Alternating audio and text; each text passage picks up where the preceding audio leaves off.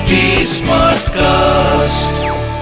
आप सुन रहे हैं एच डी स्मार्ट कास्ट और ये है फीवर एफ प्रोडक्शन તમે સાંભળી રહ્યા છો વ્રત કથાઓ આરજે નિશિતા સાથે પાષા કુષા એકાદશી આસો માસની શુક્લ પક્ષની એકાદશી એટલે પાષા કુષા એકાદશી યુધિષ્ઠિર બોલ્યા હે ભગવાન આસો માસની શુક્લ પક્ષની એકાદશીનું નામ શું છે? તથા તે વ્રત કરવાથી કયું ફળ મળે છે? તે કૃપા કરીને કહો. ત્યારે શ્રી કૃષ્ણ ભગવાન બોલ્યા, હે રાજન, આસો માસના શુક્લ પક્ષની એકાદશીનું નામ પાશા કુશા છે.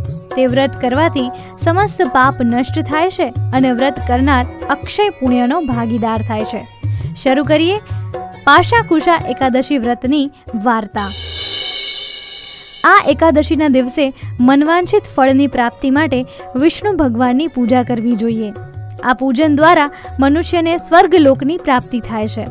જે ફળ મનુષ્ય કઠિન તપસ્યાઓથી પ્રાપ્ત કરે છે, તે ફળ એકાદશીના દિવસે ક્ષીરસાગરમાં શેષનાગ પર શયન કરનાર વિષ્ણુ ભગવાનને નમસ્કાર કરવાથી મળે છે. અને મનુષ્યને યમનું દુઃખ ભોગવવું પડતું નથી. જે વિષ્ણુ ભક્ત શિવજીની નિંદા કરે છે અથવા જે શિવ ભક્ત વિષ્ણુ ભગવાનની નિંદા કરે છે, તે નરકમાં જાય છે.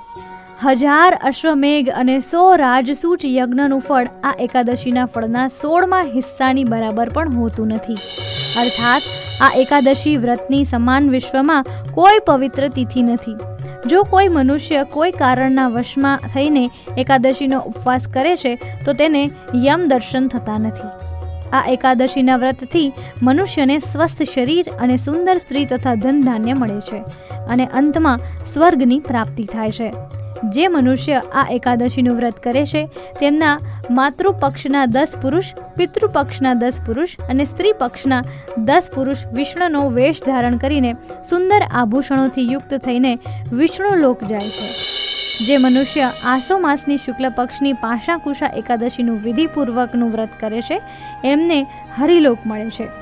જે મનુષ્ય આ એકાદશીના દિવસે ભૂમિ, ગાય, અન્ન, જળ, ઉપાહન, વસ્ત્ર, છત્ર આદિનું દાન કરે છે, તેને યમરાજાના દર્શન મળતા નથી.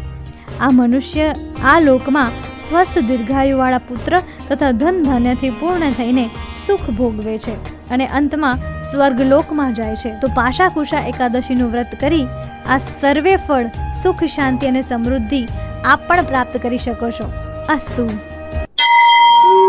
તમે સાંભળી રહ્યા છો વ્રત કથાઓ આરજે નિશિતા સાથે आप सुन रहे हैं एच डी स्मार्ट कास्ट और ये था Fever F production HD Smartcast.